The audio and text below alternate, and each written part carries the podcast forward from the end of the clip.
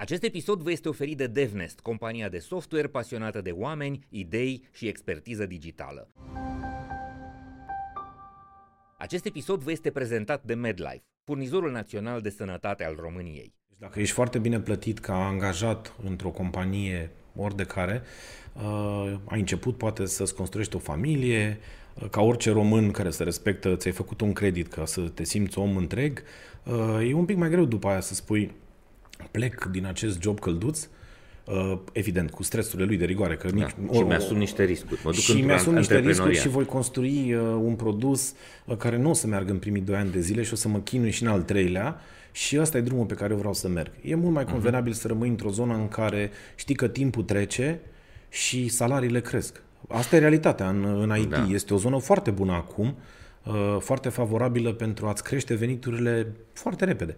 În momentul în care în, uh, în bârlog e foarte cald și foarte bine, e greu să ieși afară și să cauți uh, meleaguri noi, mai calde. Exact. Rămâi acolo. Nu prea poți să te aștepți că o să ai motivația aceea de, hei, eu risc tot și vreau să construiesc următorul și aici poți să pui orice da, nume de la... Mă uit la statistici, știi? Estonia cu 1,3 milioane de cetățeni și cu probabil uh, de 10 uh, ori mai puțini ingineri software, da? Are 10 unicorni, pe când noi cu 18 milioane sau cât avem în uh, acte și cu câteva sute de mii de ingineri de tehnologie, avem unul singur și și ăla nu se simte foarte bine. Nu trebuie să fie neapărat unicorn. Corect. Dar următorul produs care are produs un impact până la urmă, de, îl fac eu. De și de asta cred că e un pic mai greu.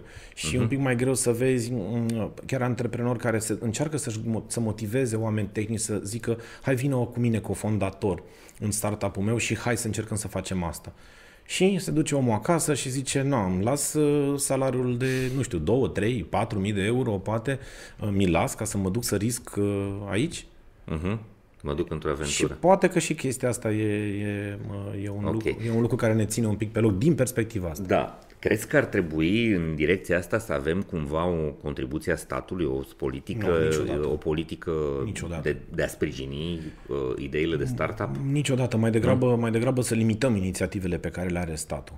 Uh, mai degrabă să nu se bage, uh, cred că ar fi mhm. mai bine, pentru că atunci când se bagă, nu fac, nu fac decât să distorsioneze piața.